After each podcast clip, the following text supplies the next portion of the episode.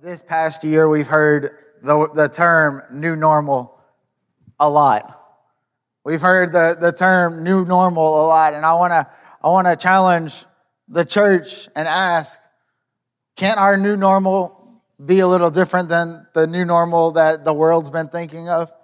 Can't, can't our new normal be walking with God and seeing us be able to walk in freedom and seeing uh, other people being able to be set free, seeing other people be able to walk in callings and purposes and giftings that, that God wants to put on them, and, and being able to see the, the lies and the deceptions being able to put off to the side.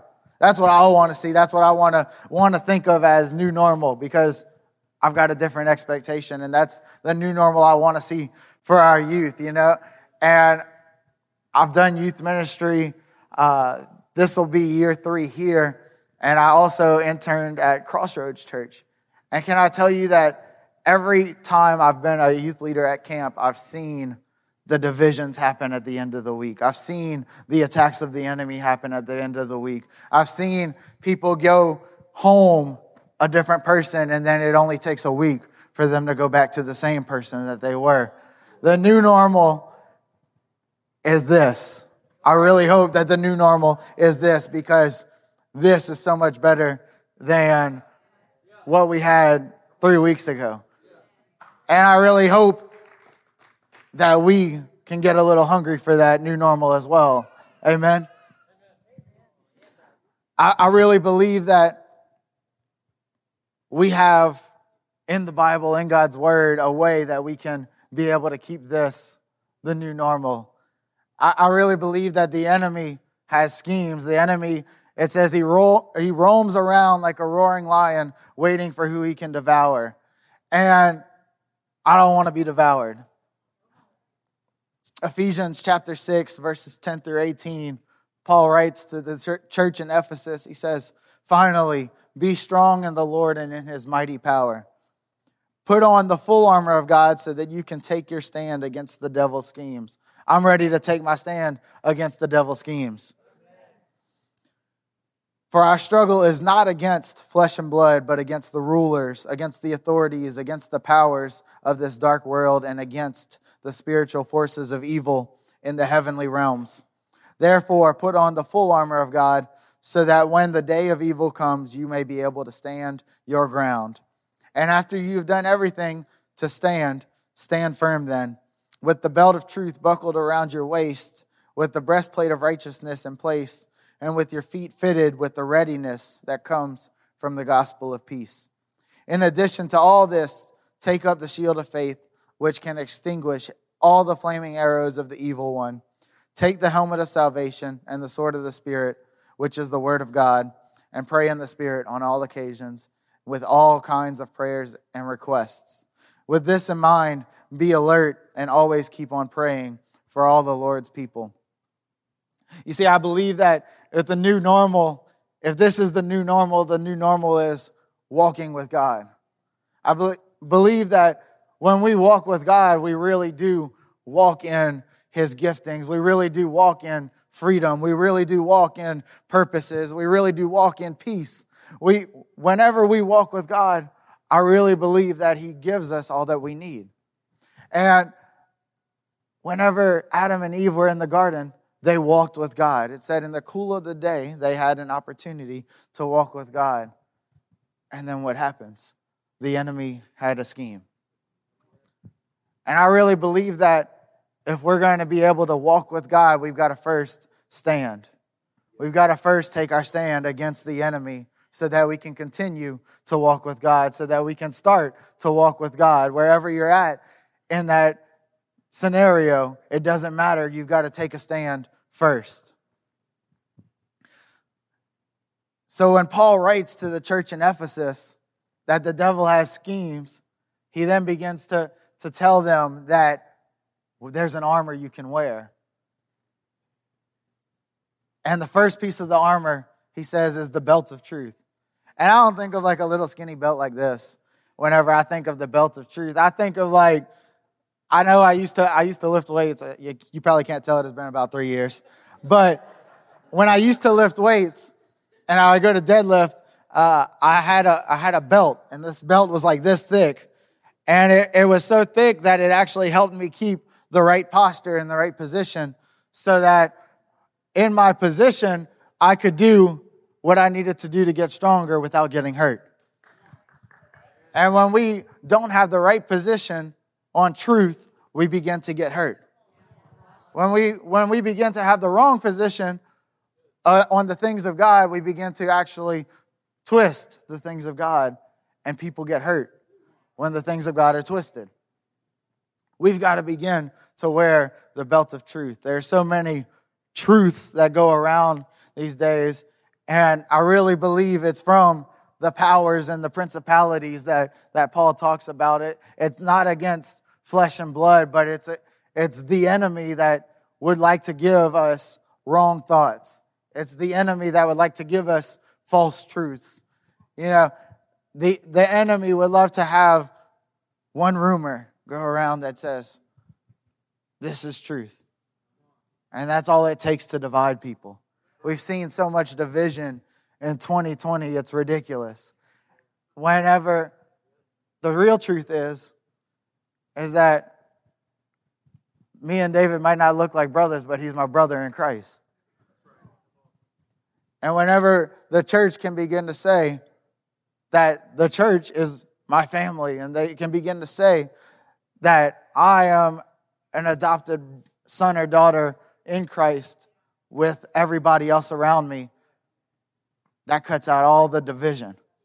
We don't have to fight, we don't have to argue because that's the truth. The next thing that Paul talks about is he talks about the breastplate of righteousness. And the breastplate of righteousness, the, the breastplate is the heaviest piece of armor whenever we see a piece of armor, usually. And listen to this, get this. The, the biggest thing that Jesus did for us is he died for our righteousness. The, the biggest thing that he did for us is he, he came, he died on a cross, rose again in three days, so that we could be made right with God, so that we could be able to have right relationship with God because of the original sin that was invited in to this earth. We've got to have the breastplate of righteousness so that we can begin to have right relationship with God himself, so that we can be able to be able to, to put off shame and guilt. The first thing that Adam and Eve did whenever they sinned in the garden was they hid the first thing they felt was shame and guilt from their sin. And God clothed them and began to put them on the path to restore humanity's relationship with God.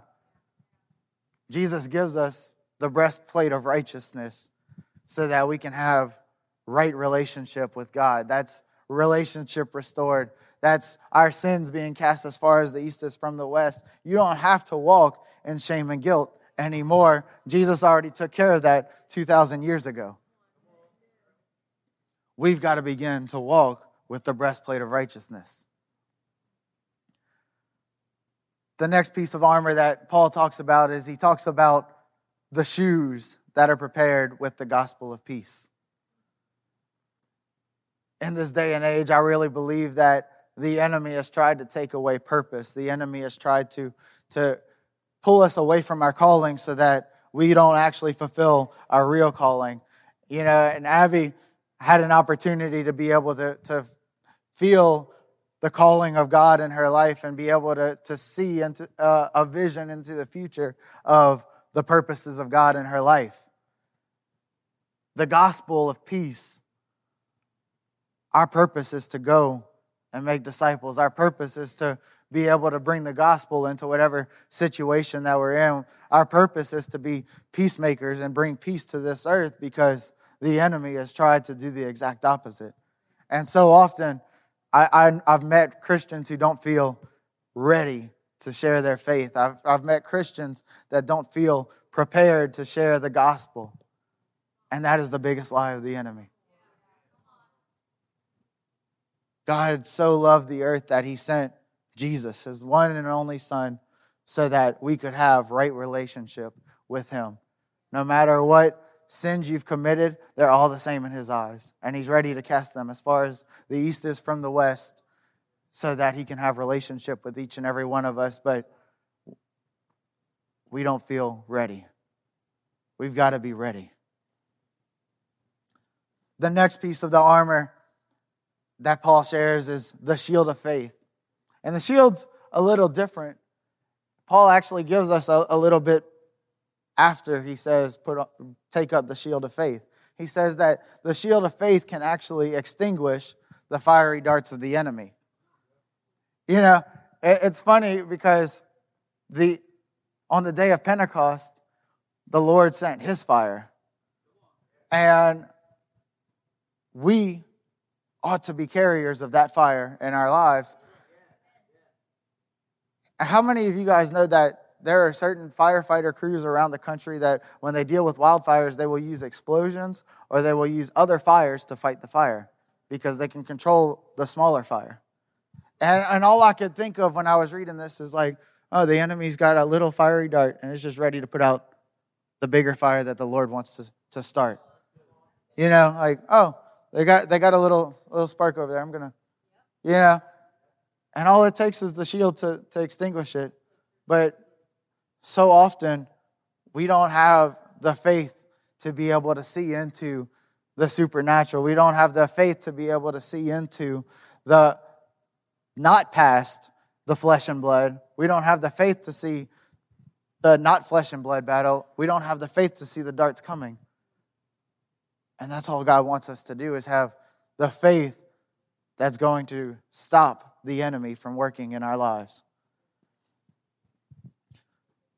The next thing that Paul talks about is the helmet of salvation.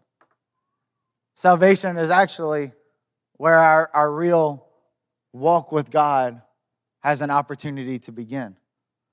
Whenever, whenever we make the decision for Jesus to come into our hearts, that's when we actually have the opportunity to take our stand against the enemy. And the helmet of salvation actually I feel like is, is one that we accept it and then we overthink. That's exactly what the enemy wants us to do. He says to Eve, Did God really say that He wants to provide for you and protect you? Or did, did God really say that you would, you would be provided for? Or did God really say that you have your salvation? I don't know, I don't know what lies you've allowed the enemy to bring in, but whenever we have our helmet of salvation on, all of that, that's deflected. When we remember what Jesus did for us on the cross and we remember the truth that's in his word, when we remember who he says we are, all of that stuff doesn't matter. When we can begin to say, no, Jesus said he, he did save me. Jesus said he would provide for me. Jesus said he is faithful. Jesus said that I can be healed. Jesus said, I don't know what, what doubt the enemies try to come against you with, but we've got to take our stand against that scheme. And we've got to remember our salvation and remember the things that the Lord spoke to us and, and the reason why we said yes to Jesus in the first place. Don't let yourself be talked out of salvation. Before I get to this last point, I got to ask how many of you have walked outside at like 7, 8 o'clock at night out here in Louisiana summer? How many of y'all have been driven right back inside by the mosquitoes? You know, sometimes the devil's schemes can seem like some mosquitoes, I think, you know? We're bigger than them, we're better than them. I got more power than them. But somehow, man, they drove me back in my house.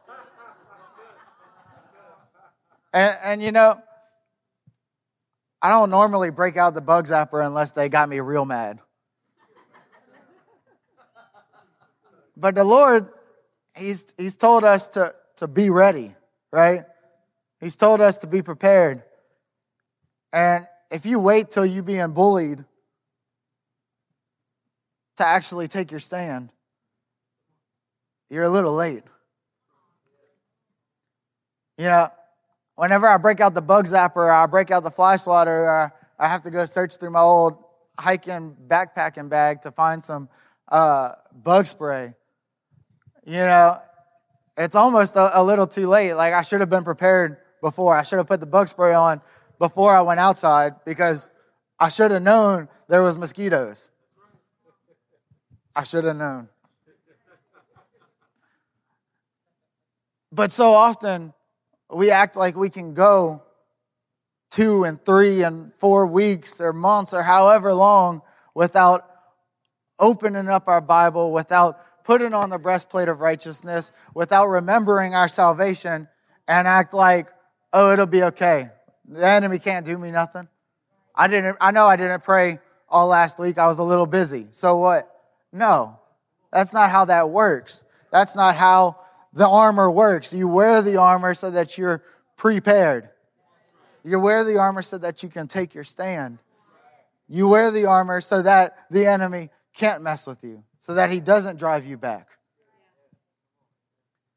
This last piece of armor, I believe, is like what I was talking about when I break out the bug zapper and when I break out the fly swatter, because this last piece of armor is actually the only offensive piece that we see. And it's the sword of the Spirit. And Paul says that it is the word of God and it's and that the Bible itself is what we need to be able to come against the enemy to push him back. When we take our stand, I, I thought about this whenever I was writing, like, you know, we don't have knights and armor and all of that stuff, but we do have riot squads and, and SWAT teams in our nation. And they'll sit there with their shield for, for a little bit of time. And they're prepared, like for whatever comes at them. But then after a while, they break out the tear gas and they start pushing back whatever's coming back at them. Why, why do we as the church just allow the enemy to push back and push back and push back we have the sword, we have the Bible to be able to declare whatever promises of God that the enemy's been lying to you about. We have the Bible to be able to proclaim his goodness in our lives and not claim what the enemy's tried to put on us. We've got to take our stand. So, as the worship team comes out, I've got a couple questions to ask. You know, some of you, you might be here today and you've never made the decision for Jesus to be your Savior. You've never made that first step into walking with God yet. And that's okay. You know, we read in Scripture that Jesus came so that whosoever believes can have eternal life. They can have forgiveness of sins. They can have relationship with God restored to them. And man, I think about that and it's it's insane to me. Yeah, I, it's it's indescribable that he would think about me. And I know I'm standing here and I know he's thought about you. He's thought about you when you haven't thought about him. He's thought about you when you did think about him. I believe he was drawing you to him. He's thought about you even whenever you did the exact opposite of what he would love to have for you to do. And that's okay. Because I believe he's here today. He sent his, his presence, his Holy Spirit here today. And he wants relationship with you. In Romans, we read that he doesn't make it hard. The work's already been done over 2,000 years ago. And it says, all we have to do is confess with our mouths and believe in our hearts that Jesus is Lord. And that's how we accept the free gift of salvation. And then we get the opportunity to walk with God in the process of sanctification. And if you've never made that decision, I'll, i want to invite you to raise your hand. I want to be able to pray with you because I prayed that prayer for the first time in my life nine years ago, and it forever changed my life after for the better. It was the best decision I ever made in my entire life. So if that's you, would you raise your hand? I want to pray with you. Awesome. Awesome. That means we're all family up in here. I mean, you realize whenever we've we have made the decision to accept Jesus as our Savior, it says we become co-heirs with Christ as adopted children of God to be able to, to do the work of the kingdom. That's who that's that's what we are. We're family here. The next question I have to ask you, because I've seen it so often whenever we walk with the Lord, the enemy's ready to break out his schemes the same way he did to Adam and Eve. I've got to ask you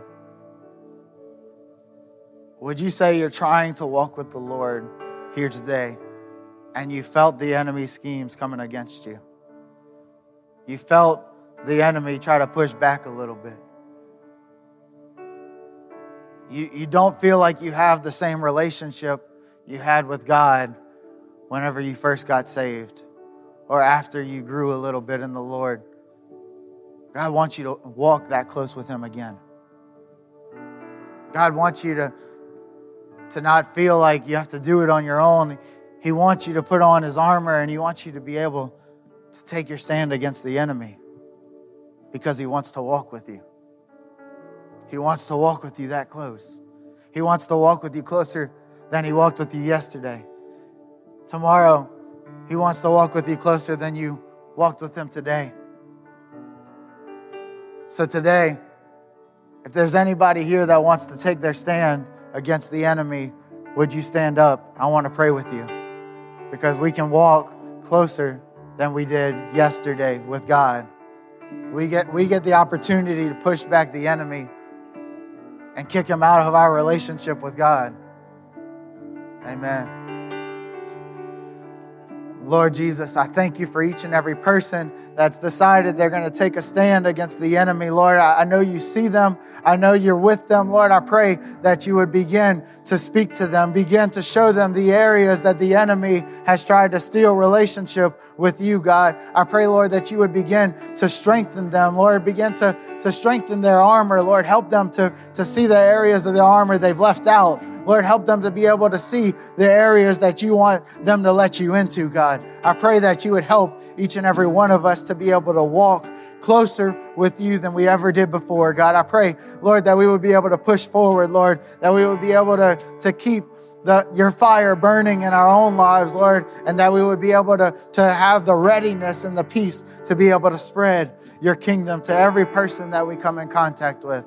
Lord, I pray, Lord, that you would have your way in each and every one of our lives, God. I pray that you would help us to not push, push back the enemy, Lord. I pray that you would not allow us to sit back while the enemy pushes us back, God. I pray that you would not allow us to see other people in your church hurting and not help them. Lord, I pray that you would help us to be able to rely on you and your armor and your word to be able to continue to grow closer to you, Lord. Lord, I thank you, Father, for every person here today, God. I pray that you would show them the, the relationship that you desire to have with them. Lord, I pray that you would pull on their hearts this week, God. Lord, I thank you for everything that you are doing in your church. I pray that, that you would continue, Lord, to bring it to completion. And I know you will because you're faithful. Lord, I thank you. In Jesus' name, amen.